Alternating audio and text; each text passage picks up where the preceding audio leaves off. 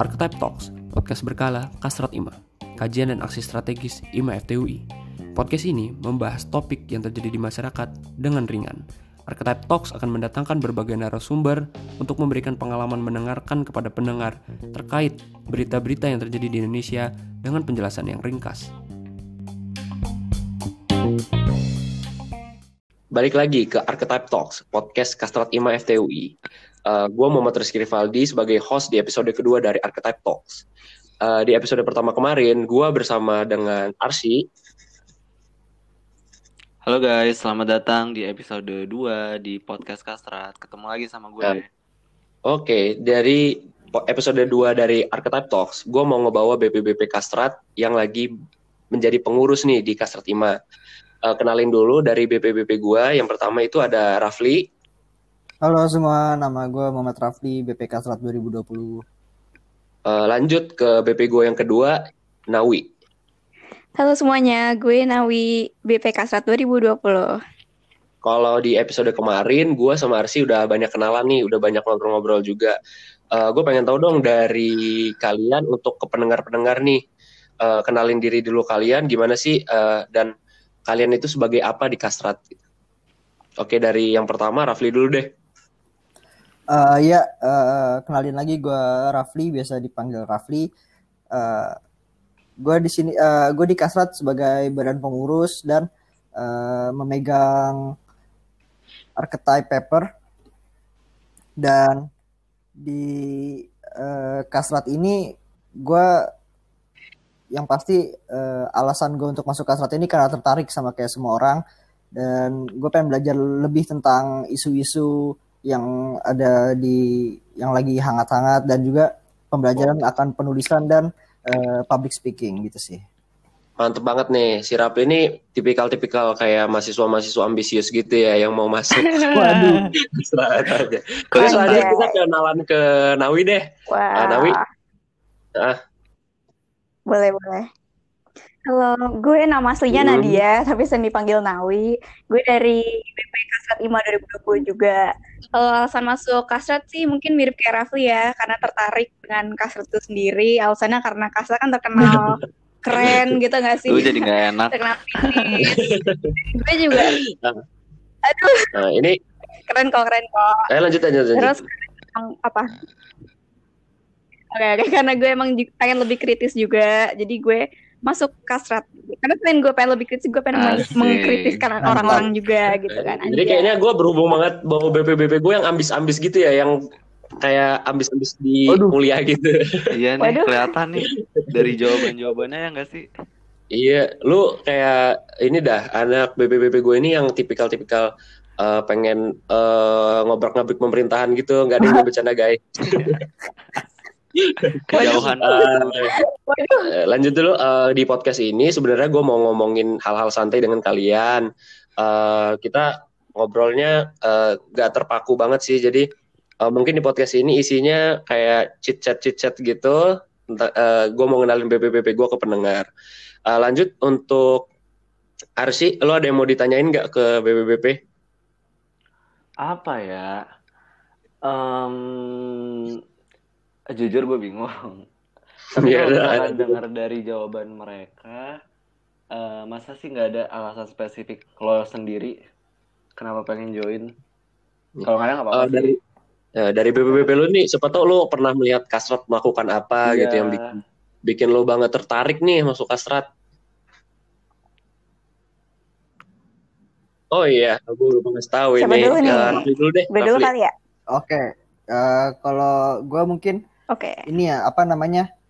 Uh, dari awal dari awal dari gue kecil mak uh, maksudnya gue tuh kurang peka akan isu-isu gitu kak isu-isu hmm. baik pemerintahan maupun sosial gitu jadi hmm. dan ya kan masih kecil ya ya ya ya iya cuman maksudnya gue ngerasa di perkuliahan ini gue oh. uh, gue harus mulai peka gitu loh jadi uh, menurut gue di kasrat ini juga salah satu uh, menjadi pilihan terbaik buat gue untuk mulai mempelajari akan isu-isu dan lain-lainnya gitu jadi dan juga gue terpengaruh sama ini sih ya kayak semua orang terpengaruh sama kakak asuh di mana kakak asuh. Iya, siapa tuh? Siapa tuh? Sebut dong namanya. Jauski, Jauski. Siapa ya? Siapa kira-kira ya? Shout out to Siapa? Hanif, Hanif, Hanif Jawawi. Jadi kayak ya Ya, oke, asik. terinspirasi. Eh, dari jawaban Rafli sih udah kedengeran banget ya eh, mahasiswa-mahasiswa yang pengen banget demonstran-demonstran gitu Aduh. deh yang suka ditangkapin polisi gitu. Serem banget. Enggak, enggak. Terus untuk Nawi, eh, lu terinspirasi dari siapa atau dari apa gitu sih untuk masuk Astrat? Kalau gue pribadi sih ya sebenarnya yang awal mula gue pengen masuk kelas itu karena eh, sejarah gue sih pas SMA. Sebenarnya sama kayak Rafli, gue kurang peduli sama isu-isu Polexus Budati Kamling sebenarnya sebelum gue masuk SMA gitu. Karena menurut gue politik itu aduh bikin pusing banget gitu dan kayaknya panas banget gitu kan. Kayak aduh apa sih untungnya. Tapi sejak gue SMA, gue ceritanya ikut Hmm. lomba debat bahasa Inggris. Yang biasa lah ya debat-debat bahasa Inggris apa eh, motionnya yang gitu-gitu yang pemerintah-pemerintahan isu-isu terkini lah pokoknya. Jadi gue mulai apa ya mulai aware gitu loh. oh iya di sekitar gue tuh sedang terjadi ini. Terus karena gue udah terbiasa nge-research research gue jadi lebih kayak lebih aware aja sih gitu. Nah pas gue masuk kuliah gue lihat list apa namanya bidang-bidang iman nih. Terus gue ngerasa emang paling cocok di kastrat karena ya gue udah ya gitu deh karena gue debat itu kan dan gue emang ngerasain banget enaknya kritis gitu loh karena sejak gue ikut debat gue jadi lebih terbuka gitu kan sama isu-isu di sekitar gue. Dan menurut gue juga itu penting gitu loh, sebagai mahasiswa kan kayak, kayak kata Rafli udah mahasiswa penting nih untuk tahu isu sekitar kita. Karena kan kita punya bisa dibilang punya power lebih Gila. gitu ya. Kayak Sosial kemarin pas demo. Ya nggak sih Ini kalau- anjing. Kalau yang dengerin podcast ini kayaknya ngebayangnya Nawi sama Rafli ini eh, yang nyerem-nyeremin gitu ya. Mahasiswa-mahasiswa serius Aduh. gitu. enggak sampai Enggak guys, mau santai kok. Nah, kita di Kastrat sebenarnya santai banget nih untuk yang dengerin podcast ini. Jadi kita tuh eh, nggak nggak seserem yang kalian dengerin atau nggak Hmm. seserem yang kalian lihat. Kita tuh sebenarnya nggak sekritis yang kalian bayangin juga. Iya, kita juga nggak sekaku Nah. itu kok. Nah, nah, ini contohnya kayak kita eh, ngobrol-ngobrol ini sebenarnya eh, nggak banyak isinya juga, jadi kalian nggak usah kritis-kritis nggak jelas gitu juga sih. Eh, lanjut aja deh. Eh, kalau dari Arsi, eh, dari Rafli atau Nawi, eh, biasanya lu kalau masuk kasrat itu suka banget sama isu-isu kayak apa sih? Atau lu greget banget nih sama isu-isu yang terjadi di Indonesia itu kayak isu-isu yang kayak apa? Eh, dari Nawi dulu deh. Tadi udah Rafli dulu. Hmm, gimana ya? Seperti yang udah gue bilang tadi, anjay. Gue kan kurang suka politik ya, dan sampai sekarang gue masih kurang suka sih. Kayak, aduh pusing banget gitu. Kayak nggak pernah bener perasaan gitu kan.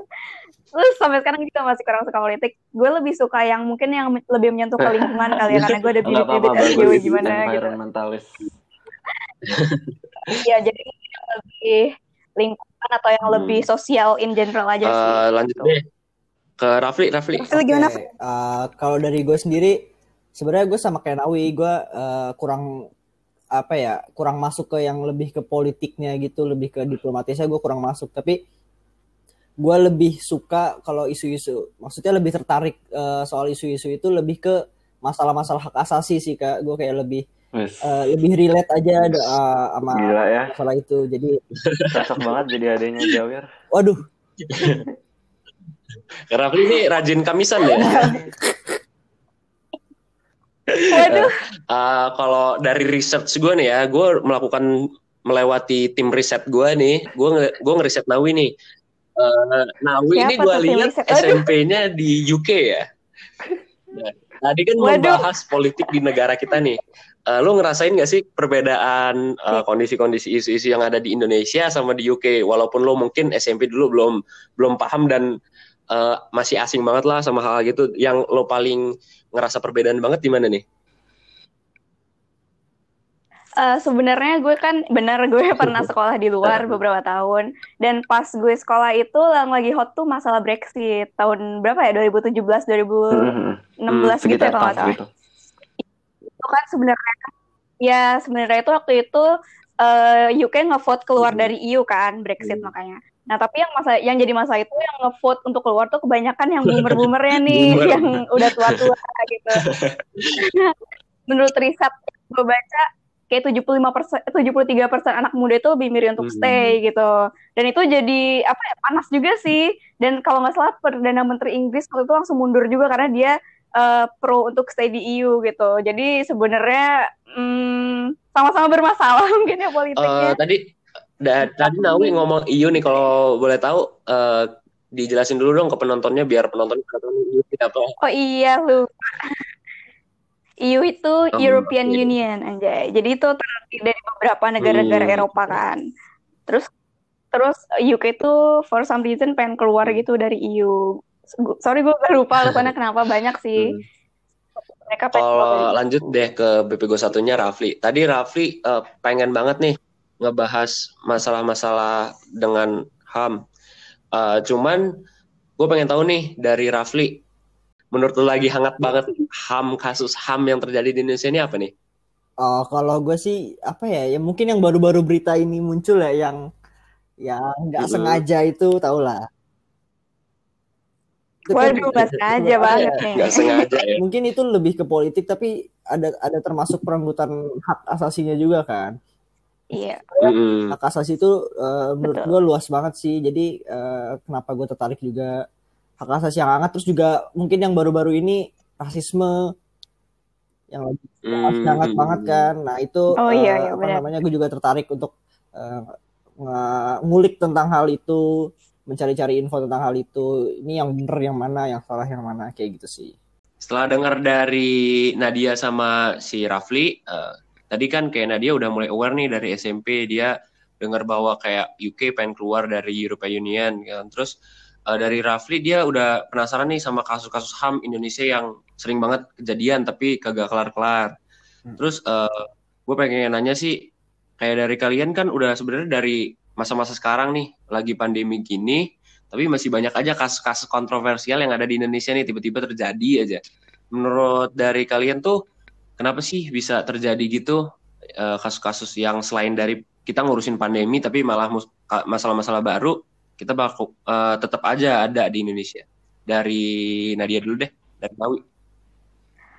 Hmm, kalau menurut gue sih ya Indonesia kan gede nih ya negaranya. Ada hmm. 200 lebih juta orang gitu. Menurut gue itu impossible sih, nggak mungkin ada masalah atau konflik gitu di masyarakatnya. Apalagi kan hmm. kan masyarakat kita uh, banyak yang menengah ke bawah juga ya. Dan menurut hmm. gue itu kan mereka uh, hidupnya gimana ya? Lebih tergantung pada apa ya pada ekonomi gitu nggak sih? Hmm, benar sih, benar. Jadi menurut gue kayak mungkin pekerjaan mereka itu bukan pekerjaan yang bisa dilakukan dari rumah gitu. Jadi mereka emang mau nggak mau harus kerja di luar itu salah satunya gitu. Hmm. Dan selain itu juga kurang ada yang banyak yang kurang matang juga sih apa namanya hmm. uh, peraturannya jadi kayak banyak yang melanggar gitu atau mungkin ada juga yang kurang anggap serius pandemi banyak macam-macam sih kalau Rafli hmm. gimana beli? Uh, kalau dari gue sendiri sih menurut gue karena ini ya pertama kalau dari emang general secara sosialnya mungkin karena emang kita uh, lagi PSBB kan semua orang jadi lebih aktif online lebih aktif uh, secara uh, non tatap muka gitu kan jadi uh, orang jadi lebih bebas gitu dalam uh, menggunakan sosial media jadi itu kenapa uh, lebih banyak kasus-kasus yang semacam itu di sosial media kan sekarang. Oh iya iya, iya. iya. bisa jadi Kalau dari politiknya uh, gue kurang tahu tapi mungkin uh, asumsi gue sih mungkin ya ini kepentingan politik mereka jadi yang nggak bisa di stop walaupun karena ada corona gitu loh. Jadi ya hmm. gitulah.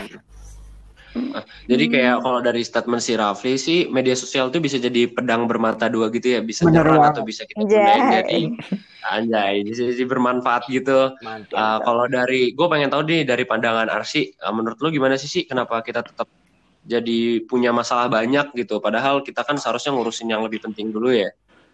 Kalau menurut gue ini nggak bisa nyalain salah satu pihak karena setiap pihak tuh menurut gue pasti ada salahnya masing-masing Misal hmm. masyarakat, oke masyarakat uh, banyak kelas menengah bawah yang uh, mungkin emang nggak bisa work from home, jadi mereka harus mau nggak mau tetap harus keluar. Tapi kadang hmm. yang gue sebel itu adalah ketika orang eh, orang-orang yang sebenarnya nggak apa ya nggak berkepentingan banget untuk keluar tuh maksa Hmm. keluar atau yang kayak Hmm. mengabaikan protokol kesehatan. Kayak gitu-gitu hal sepele loh. Itu sebenarnya cuma jaga jarak cuci tangan pakai masker. Maksud gue itu eh, bukan effort yang besar gitu loh. Dan itu mudah untuk dilakukan. Nah itu yang kadang gue rada ini sih masalah. Terus kalau dari pihak pemerintahnya sih nggak tahu ya. Tapi eh, kadang gue ngelihat ini kayak eh, mereka itu nggak menganggap corona ini serius Eh, bisa dilihat Hmm. waktu dari awal corona masuk ke Indonesia ya kan di awal-awal masih Hmm, sedikit bisa dilihat sih itu Iya dari kan? Mereka juga- pemerintah ya. mm-mm, mereka malah meremehkan dari situ aja itu udah Hmm. salah banget makanya bisa merembet sampai sekarang sampai eh, kemarin aja 1400-an orang kena kan Dalam sehari dalam ya. sehari ya. makanya Dalam itu sehari gitu. makanya Itu- menurut gue semua pihak itu punya salahnya masing-masing gitu 1043 itu juga bukan hanya angka ya. Jadi itu kayak Oh iya. 1043 jiwa gitu. iya manusia Jadi yang gue lihat juga di sini kayak sebenarnya eh, gue nggak bisa nyalahin kita pemerintah atau kita sebagai masyarakat juga sih. Eh, yang gue lihat konsep dari peraturan-peraturan kayak PSBB per- eh, pen- eh, PSBB itu eh, pembatasan sosial berskala besar, ya. ya Jadi sebenarnya konsep-konsep aturan yang diterapin, yang mau diterapin itu sebenarnya udah bagus. Cuman menurut gue konsepnya itu udah bagus, tapi eksekusinya yang sangat kurang. Jadi kayak eh, ditertulis kayak ada sanksi-sanksi ini, sanksi itu, tapi begitu di kehidupan nyata atau di praktikalnya eh, segala pelanggar-pelanggarannya walaupun dilakuin itu kayak sanksinya kurang tegas. Mm-mm. Jadi ya tapi lo nyadar nggak sih sebenarnya eh, waktu PSBB awal tuh ketat banget loh orang-orang yang Hmm, mau keluar iya. Jakarta Masih benar-benar takut. disuruh masih anget. Heeh. apalagi ada insiden yang masker langka banget orang-orang pada Oh, Oh iya iya. iya iya. itu orang-orang lebih Hmm. aware loh ketimbang sekarang menurut gue ketika angkanya udah tinggi ya Hmm. sih Makan eh, pasien satu, pasien dua, paniknya satu negara ya. Iya. Tapi Oh, udah iya. pasien 3004, 3005, Makanya. Oh ya udah gitu. paniknya nggak ada. Iya, malah minim Mm-mm. Padahal lebih bahaya Nah, itu- ya sekarang. Heeh. Mm-mm.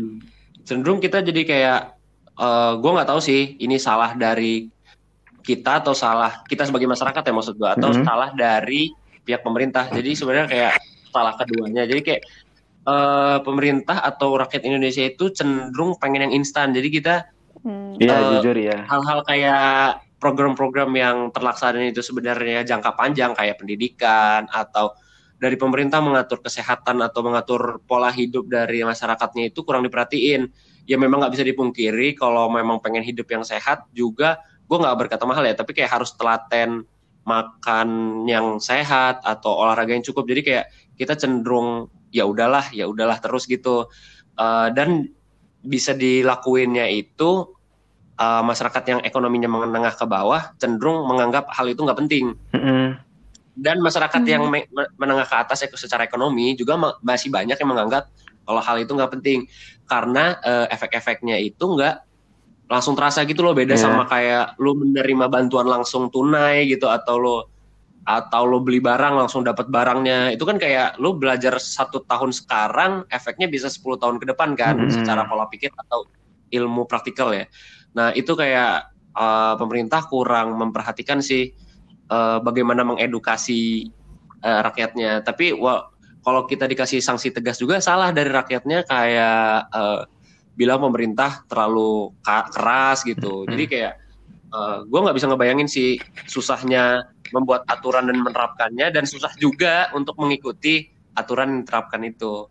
Kalau dari Nawi dan Rafli dan Arsi nih, Hmm? em, kalian tuh eh, hal-hal apa sih yang bisa mencegah banget nih biar masyarakat-masyarakat itu nggak eh, taat peraturan atau eh, nggak ngelanggar aturan dalam waktu dekat gini gitu kan kita lagi emergency banget gitu ya maksudnya nggak emergency secara kayak wah gitu sih tapi kan kita seharusnya waspada dengan hal yang di depan mata banget gitu Mm-mm. menurut Nawi gimana Nawi? Hmm, bingung sih. Sebenarnya gue sering mikirin hal ini juga dan gue pusing Hmm. sendiri gitu loh. Karena kan dengan negara segede ini ya kayak variabelnya banyak banget kan. Hmm. Jadi kayak aduh, Iya. coba yang lain dulu deh, review dulu deh. Uh, Rafli oke? Okay? Uh, kalau menurut gua ya, ya seperti yang udah tadi disebut uh, kayak peraturannya lebih tegas atau dari kesadaran masing-masing pribadinya itu yang harus ditingkatin. Cuman hmm. kalau uh, dari gue terus sendiri mungkin uh, bisa di apa ya bisa menggunakan media sosial jadi ajang ini sih ajang edukasi menurut gue karena kan apalagi hmm. saat psbb ini semua orang pasti nggak bisa lepas dari gadgetnya kan Iya, iya nah, Jadi uh, kita tuh membutuh uh, membutuhkan orang uh, banyak orang-orang uh, yang menjadi relawan untuk uh, membantu edukasi-edukasi melalui media sosial ini sih menurut gua karena uh, media sosial juga udah mulai uh, memberi impact yang sangat besar gitu loh buat uh, masyarakat Indonesia gitu sih. Oke. Okay. Kalau menurut lo sih? Nah tadi uh, berhubung si Raffi ini uh, ngomongin tentang media sosial yang kadang bikin miris adalah beberapa public figure di media sosial itu malah kadang hmm. mengencourage masyarakat kita untuk menyepelekan. Ah iya bisa. Mereka tuh punya hmm. platform, mereka punya wadah, hmm. punya media, tapi bukannya dipakai dengan benar. Beberapa ya, hmm. beberapa ya, nggak semuanya. Beberapa uh, hmm. public figure ini malah uh, meng mengkampanyekan, ah ini mah sepele gini doang gitu. Gue gak akan nyebut nama ya, ya kalian tahu lah siapa. Sebut juga nggak apa-apa. Ya pokoknya Waduh. itulah mereka.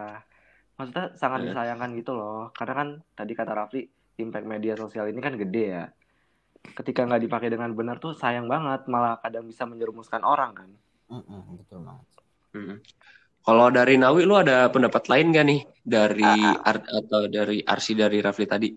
Sebenarnya gue baru kepikiran sih untuk biar bisa mencegah ini sebenarnya bisa dimulai dari diri kita sendiri nggak sih anjay hmm. ini bisa dimulai dari diri kita sendiri kayak berusaha dulu untuk dari lingkungan terdekat kita deh kayak uh, hmm. diri sendiri dan juga keluarga kita masih terus ngasih tahu mereka kalau uh, covid itu masih ada loh masih tetap bahaya loh gitu dengan uh, kita seenggaknya dimulai dari kita sendiri pasti itu jadi impact kan dan juga kalau misalnya kita hmm. ngajak uh, teman-teman kita ataupun yang misalnya ada temen nih yang keluyuran-keluyuran kita coba ingetin itu kan pasti ada impactnya gitu hmm. kali aja dia jadi sadar terus dia jadi ingetin keluarganya kan lama-lama bisa jadi gede gitu hmm. jadi mungkin bisa yeah. juga dimulai dari diri sendiri guys. oh iya kak hmm.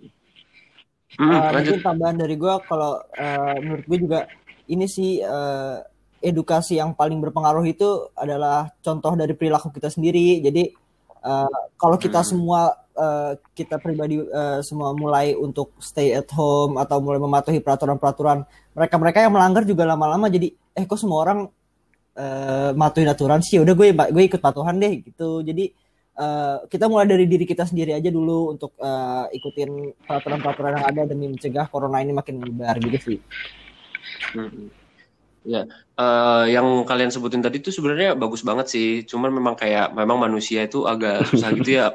Sama juga banget. Jadi kita kita mungkin sepemikiran gitu. Cuman masih banyak banget orang-orang yang kayak uh, eh, gue nggak tahu sih eh, gimana karena gue nggak ada research ya tentang mereka yang tetap tidak mengikuti aturan gitu atau tetap pengen nongkrong aja atau ke mana aja. Tuh kayak Nawi sebenarnya bagus tuh kayak dakwah melalui akhlak Waduh. gitu ya. Waduh. Uh, ya, menurut gue itu menurut gue itu efektif. Apalagi kayak orang-orang terdekat tuh kan pasti yang mantau lo secara langsung gitu ya. Uh, mereka ngeliat keseharian lo. Jadi kayak uh, mereka itu untuk nggak ngikutin tuh menurut gue ada rasa nggak enak iya yeah, benar Terus uh, gue mau bahas topik lain nih, uh, masih berkaitan sih dengan corona ini. Uh, di saat gue bukan mencoba membandingkan uh, yang konteksnya berbeda ya negara kita dengan negara maju. Uh, memang tidak bisa dibandingkan tapi kalau lihat dari negara lain kita hanya ngelihat aja kayak uh, Jepang atau Vietnam atau beberapa negara uh, lain menetapkan new normal atau melonggarkan peraturan-peraturan yang bersifat physical distancing itu setelah uh, angka penularan dari COVID-nya itu mulai turun atau grafiknya itu udah mulai kelihatan nih uh, membaik hmm. gitu.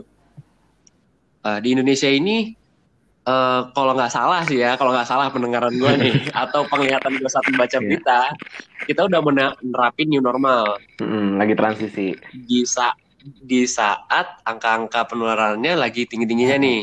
Benar. Uh, angka penularan uh, statement new normal dikeluarin dari pemerintah untuk uh, yang gue tahu ya, setahu gue doang ini asumsi gue untuk meningkatkan ekonomi biar nggak terlalu jatuh. Udah salah sih. nah, jadi kalau kita lihat juga, misalkan contoh kasus di Amerika yang sekarang mungkin lagi banyak demonstrasi sebelumnya terkait dengan hoaxnya corona, hoaxnya covid, tapi sekarang lagi demo tentang rasisme. Mm -hmm. Nah, tapi dengan demo-demo itu sebenarnya angka penularan COVID-nya yang kita lihat di grafiknya makin naik. Yeah sebenarnya kita nggak sedemo itu sih gue harap di Indonesia nggak bakal sedemo itu juga amin, amin. tapi kan berarti kalau nerapin new normal yang walaupun protokol ininya diterapkan secara konsep itu mungkin kita lihat nggak mungkin semulus dari kita bakal nerapin protokol kesehatan itu lengkap banget mm. uh, menurut kalian uh, new normal ini udah siap belum sih ke Indonesia atau harusnya ada beberapa langkah uh, harusnya new normal udah siap tapi kalian punya ide-ide lain nih untuk new normal yang lebih baik. Gitu. Uh, gue mau mulai dari Arsi dulu deh. Gue muter-muter aja nih orangnya. Apa ya? Jujur kalau dibilang uh, siap atau enggak ya mau nggak mau nggak sih diterapin new normal. Mm -hmm. Soalnya uh, setahu gue, setahu gue uh, koreksi gue ya guys mm -hmm. kalau salah. Pendengar juga mm -hmm. boleh koreksi. Mm -hmm. uh, jadi setahu gue itu ketika apa namanya udah mulai new normal uh, nilai hmm. dolar itu turun setahu gue hmm. rupiahnya jadi naik jadi iya ya itu ya gue kan, tahu gue tahu juga tuh menurut gue uh. untuk ekonomi impactnya sih lumayan berasa. Kalau untuk ekonomi hmm. ya oke okay lah. Nggak tahu sih gak tapi kalau hmm. untuk kesehatan jujur ini nyawa manusia sih. Maksud gue apa gue malah ketawa lagi. Waduh. ini worth it untuk ditukar dengan ekonomi? Uh, itu sih permasalahan kalau uh, new normal sekarang menurut gue itu kalau dari Nawi atau Rafli siapa yang mau duluan nih? Uh, gue dulu deh. Gue tadi dengar okay. ke Arsi jadi kepikir sesuatu kalau hmm. kata Kak Arsi kan ini apa namanya kita ngelakuin new normal biar ekonomi kita bisa menguat gitu kan tapi konsekuensinya mungkin dari aspek kesehatan jadinya makin banyak yang terjangkit. Sebenarnya gue setuju banget, gue setuju banget sama statement itu. Tapi gue ngerasa kayak apa ya? Hmm, kenapa Nawi? kayak ekonomi menguat gini, iya. uh, gue rasa juga ini gak sih? Ya kita kan patokannya dolar hmm. nih, kata Aris tadi ya gue bingung antara dolar yang melemah atau rupiah yang menguat. Aduh guys, sorry guys. Hmm, kalau dolar melemah, kita menguat nggak sih? Uh, Atau enggak? Uh, nggak tahu sih, anak ekonomi uh, Mungkin ke, karena di sana juga lagi banyak iya peristiwa iya, gitu ya, jadi dolar melemah. Tapi gue nggak mungkinin pasti ini normal bikin ekonomi kita balik hmm. lagi dong. Hmm. Kalau dari Nawi tadi gimana? Aduh sorry ya guys, disconnect tadi. Kalau tadi okay. gue mau bilang, sebenarnya kan tadi uh, apa namanya ekonomi kita bisa apa kalau oh, mungkin Nawi lagi ini hmm. uh, mungkin kalau gue dulu aja kali kayak oke okay.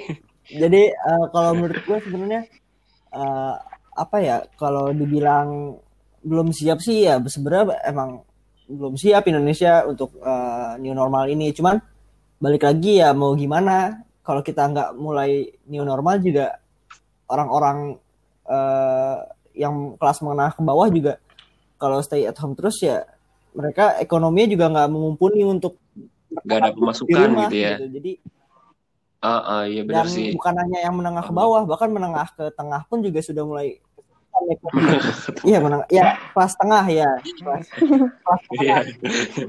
da, uh, juga um. sudah mulai uh, kesulitan ekonominya jadi emang hmm.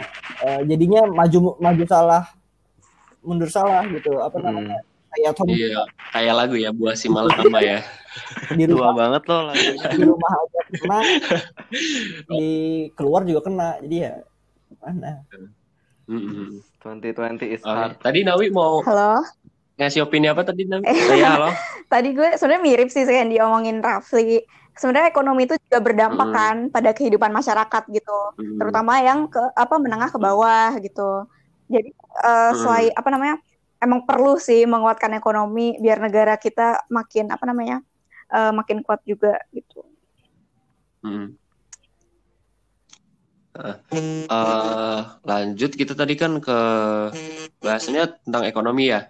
Kalau yang tentang new normal ini, menurut gue ya, menurut gue itu walaupun sebenarnya kurang baik, tetap tetap pasti dijalankan gitu nggak sih mau mm -hmm. ke mana? Tapi karena juga walaupun PSBB udah berjalan beberapa bulan ini, uh, makin tinggi angka COVID-nya kayak masyarakat malah kayak makin bodoh amat gitu. Atau enggak ini sih kayak lama-lama ngerasa ya udahlah ya udahlah ya kan, gitu. Beda banget sama waktu satu uh, dua orang inget gak yang sampai orang iya inget banget. kena itu langsung dikucilin loh uh. sampai dikasih polis oh iya. iya, iya sekarang aja uh. iya stik itu kayak abis kena corona kayak abis melakukan iya. tindak kejahatan ya sekarang aja orang-orang uh, sekarang malah banyak stigmasi stigmatisasi yang awal-awal tuh kayak jenazah ditolak iya. lah, suster diusir oh, dari rumahnya. Oh gue jadi ingat sesuatu. Lo tau gak sih apa nih sih tentang orang yang uh. ambil jenazah COVID? Mm -mm. Iya iya iya. Nekat banget, jujur. Dan itu hukumannya berat loh. Iya kan. Hmm, karena ada, katanya ada sanksinya hmm, juga ya. Undang-undang darurat kan. Bisa mm -hmm. dipenjara berapa tahun? UUD ya undang-undang oh, darurat. bukan, itu undang-undang dasar. uh, terus kayak ini balik lagi sih ke episode satu kita yang kayak konspirasi-konspirasi ini akhirnya orang-orang nggak percaya sama COVID ini akhirnya nganggap hoax tadi. Uh, terkait lagi nih balik lagi ke new normal. Uh, menurut kalian kalau new normal diterapin itu uh, gimana sih kita tuh bakal tetap terhindar dari COVID tapi kita tuh tetap normal gitu yang di statement tadi new normal gitu. Yang kalian tahu tentang new normal yang bakal dilakuin sama pemerintah ini kayak apa? Hmm, siapa dulu nih? Dari siapa ya? Dari siapa deh yang mau ngomong duluan? Uh, ya udah gue dulu deh. Oke. Okay, okay. Kalau menurut gue kita nggak akan bisa kembali ke definisi normal sebelum ini. Hmm, makanya nah, new normal ya. Banget pasti. Kayak nggak yeah. akan bisa dipukul rata hmm. untuk balik lagi sebelum si hmm. pandemi ini. Pasti bakal ada adjustment adjustment tertentu buat uh, kondisi kayak gini kan tapi nggak tahu hmm. sih nggak tahu jujur ini bakal berujung ke arah yang positif atau ke negatif hmm. jujur gue nggak tahu dan nggak berani bilang juga hmm. Hmm. Uh, kalau kita lihat lagi dari new normal hmm, gue sempat lihat sih berita kalau WHO itu bahkan ngedukung Indonesia menerapin new normal. Hmm. Gue lupa baca beritanya di mana, tapi uh, eh, WHO kan pasti punya riset hmm. juga ya hmm. ngelihat statistik kita kalau penyebarannya COVID tetap naik, tapi kenapa mereka tetap ngedukung pemerintah kita uh, ngelakuin new normal itu kan berarti ada sesuatu ya. Iya. Hmm. Yeah. Ada sesuatu yang memang kayaknya dengan 270 juta penduduk, gue bukan mengentengkan penyebaran ya, ya kayak ya udahlah kena kena sebar aja tapi berarti uh, WHO kayak gue sih asumsi gue mereka telah ngelakuin riset kalau memang nggak kebendung aja penularannya itu mau lo PSBB atau mau lo uh, corona atau kita tuh memang lagi puncaknya sekarang kita lagi puncaknya dan begitu diterapin new normal itu memang udah proses pen penurunan dari penularan atau tadi atau bisa jadi gelombang kedua kayak Waduh. flu Spanyol. Bisa iya, bisa jadi. Dan itu seremnya uh, itu kayak serem. virus Spanish flu ya. Uh, uh, uh, terkait dari gue mau balik ke topik yang enteng deh. Kayak kuliah kita nih, ntar lagi kan kita bakal masuk semester selanjutnya nih. Nggak ntar lagi sih, tiga bulan lagi. Uh, kalau menurut kalian dari uh, karena pandemi ini, kalau kuliah itu sangat terganggu nggak sih? kita kuliah online dengan dibandingkan dengan kuliah kita tetap muka langsung. Siapa lu nih? Gue dulu deh paling. Lu dulu deh. Um, oh, Rafli. Lu dulu deh. Gua. gue oke. Okay. Lu Pli. Oke deh dari gue. Oke, okay, Nawi. Of course pasti ter terhambat banget ya kuliah gue. Sebenarnya yang jadi masalah banget itu gue kan hmm. sebenarnya ekstrovert ya. Secara gue butuh temen gitu loh. Gue butuh berkata bareng, sambat studio bareng gitu-gitu. Hal-hal fail kayak gitu sebenarnya nggak semangat hmm. gitu loh.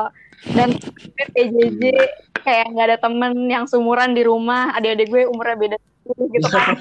Sumpah gue di rumah kos banget terus kadang jadi sering lebih sering demot juga kan. Soalnya tetap sekedar kenapa sih? Paling sekedar chat doang kan atau mungkin uh, voice call. Itu pun menurut gue masih kurang itu kan beda aja sensasinya gitu kuliah langsung sama enggak gitu kan. Dan lebih rentan ketiduran juga ya. Ketiduran itu masalah terbesar. Ketiduran tapi anaknya sih begadang nah. jadi lebih gampang. Bener banget karena nggak ada yang bangunin gitu. iya kalau dari lu pli dari lu gimana nih pli? kalau dari perbedaannya nih? untuk PSBB yang udah kita eh sorry PSBB uh, eh, maksud gua PJJ yang udah kita lalui PJJ, PJJ. itu uh, sebenarnya ya emang uh, merugikan merugikan semua pihak sih. Maksudnya dari dosennya juga pasti kan jadi lebih ribet juga kan ngajarnya. Mahasiswanya juga jadi hmm. lebih, apa ya kalau dari gue sendiri sih uh, apa yang gue dapat itu kur, uh, lebih sedikit daripada gue belajar kuliah secara langsung gitu kan cuman mungkin kalau emang hmm. kita uh, corona masih gini-gini terus ya uh, mungkin uh, pendapat gue sih PJJ kemudian bakal bakal uh, terasa sama sih sama kuliah langsung karena mungkin PJJ kemarin terasa kurang gimana gitu karena emang persiapannya aja yang kurang karena mendadak juga kan. Mm -hmm. hmm. Adaptif, adaptif gitu ya. Uh, kalau dari lu sih gue malas sih? dari PJJ susah beli bahan. Bener banget, bener banget. Jujur susah banget. Kalau biasa kita tinggal ngesot nih ke Ulfa. Mbak Furi Pupung shout out to Mbak Furi atau enggak ke Ulfa sekarang nih aduh mau di Shopee mau di Tokped tunggu tiga hari itu kalau dikonfirm kalau enggak aduh repot tuh nggak tahan banget PJJ online uh, jadi yang gua tangkep sih dari Rafli atau Nawi kayak Rafli sebenarnya bisa jadi sih yang kata Rafli tadi kita kan uh, ngerasa belum enak gitu PJJ karena kita belum adaptasi nih sama PJJ. Eh btw PJJ itu pembelajaran jarak jauh ya guys untuk mm. pendengarnya ini. Mm. Nah di PJJ ini kita kayak belum adaptif gitu karena mungkin sistem untuk online itu belum tersiapkan baik dengan uh, pengajar atau dari kampusnya langsung. Dan kita juga ya biasa di studio bareng atau biasa di kelas bareng gitu. Kita nugas bareng, ngerjain tugas bareng, ngerjain tugas bareng. kita jadi jadi kayak harus sendiri tiduran lah kata Nawi. Nah itu jadi permasalahan. Uh, kayak sebenarnya kalau sekali dua kali nggak apa-apa tapi begitu PJJ ini kayak berkali-kali gue jadi kayak bad habit gue untuk uh, melanjutkan kuliah gitu. Tapi gue mau nanya nih terkait kalian untuk kayak statement kalian nih yang tra statement terakhir kalian nih untuk penutupan podcast ini. BTW kita udah podcast sekitar 40 menit nih guys. Iya, udah hampir sejam ya. Dari kalian nih closing statement kalian terhadap new normal ini atau apa aja sih yang sebenarnya kita harus aware gitu di di new normal ini atau kita harus aware sebagai mahasiswa terkait apa pun lah kalian mau ngomong kayak lu mau ngomong ham atau apa pun gitu bebas dari siapa ya siapa duluan deh yang mau ngomong Hmm, Nawi deh Nawi. Gue nih. Apa ya? Mm-mm. Ya seperti yang gue bilang tadi kali ya. Sebaiknya iya kita mulai dari diri sendiri dulu. Kan kita yang sama diri kita sendiri gitu. Mulai dari diri masih apa tumbuhin kesadaran aja gitu kalau covid ini masih ada sama ganasnya sama parahnya dan kita juga sama-sama pengen cepet kelar gitu jadi udah taat aktif gitu hmm. kalau emang gak ada kepentingan banget dan tetap ingetin keluarga juga dan teman terdekat kalau COVID tuh ya gitu masih ada dan lain-lain kayak tadi. Gitu sih gue. Iya, dengan dah dakwah akhwat tadi ya. uh, uh, dari Raffi atau Arsi siapa dulu aja. nih closing statement. Uh, kalau dari gue sih uh, okay. ini ya apa namanya karena emang karena pandemi ini semua orang pasti dirugikan kan ya. Uh, jadi mungkin uh, ngasih pesan aja buat orang-orang yang dengerin podcast ini kita sama-sama nyebar kebaikan aja kepada sesama uh, sekecil apa pun itu uh, seenggaknya bisa membantu saudara-saudara kita yang mungkin lebih uh, merasa tersulitkan karena pandemi ini gitu loh. Jadi ya jangan hanya diam saja menerima keadaan tapi kita coba uh, membantu sesama karena ini kan masalah kita hadapin bareng-bareng. Mm -hmm. Itu sih. Hmm. Oke. Okay. Langsung aja. Kalau dari gue sih, karena kita udah masuk masa transisi ya, uh, transisi itu bukan hmm. berarti coronanya udah selesai. Jadi bagi para teman-teman hmm. pendengar nanti, uh, tolong banget kita masih sama-sama berusaha, struggle kita masih sama, COVID belum hilang. Jadi jangan anggap enteng gara-gara udah new normal. Semangat terus. hmm. Oke, dari kayak sebenarnya dari kita online-online gini uh, bahkan di podcast kedua episode 2 dari Archetype Talks masih hmm. dalam podcast hmm. online. Jadi uh, kita uh, gue menyayangkan sih sebenarnya kita masih podcast online karena mungkin ada kualitas suara yang baik, kita nggak dapat energi hmm. dari satu sama hmm. lain ya.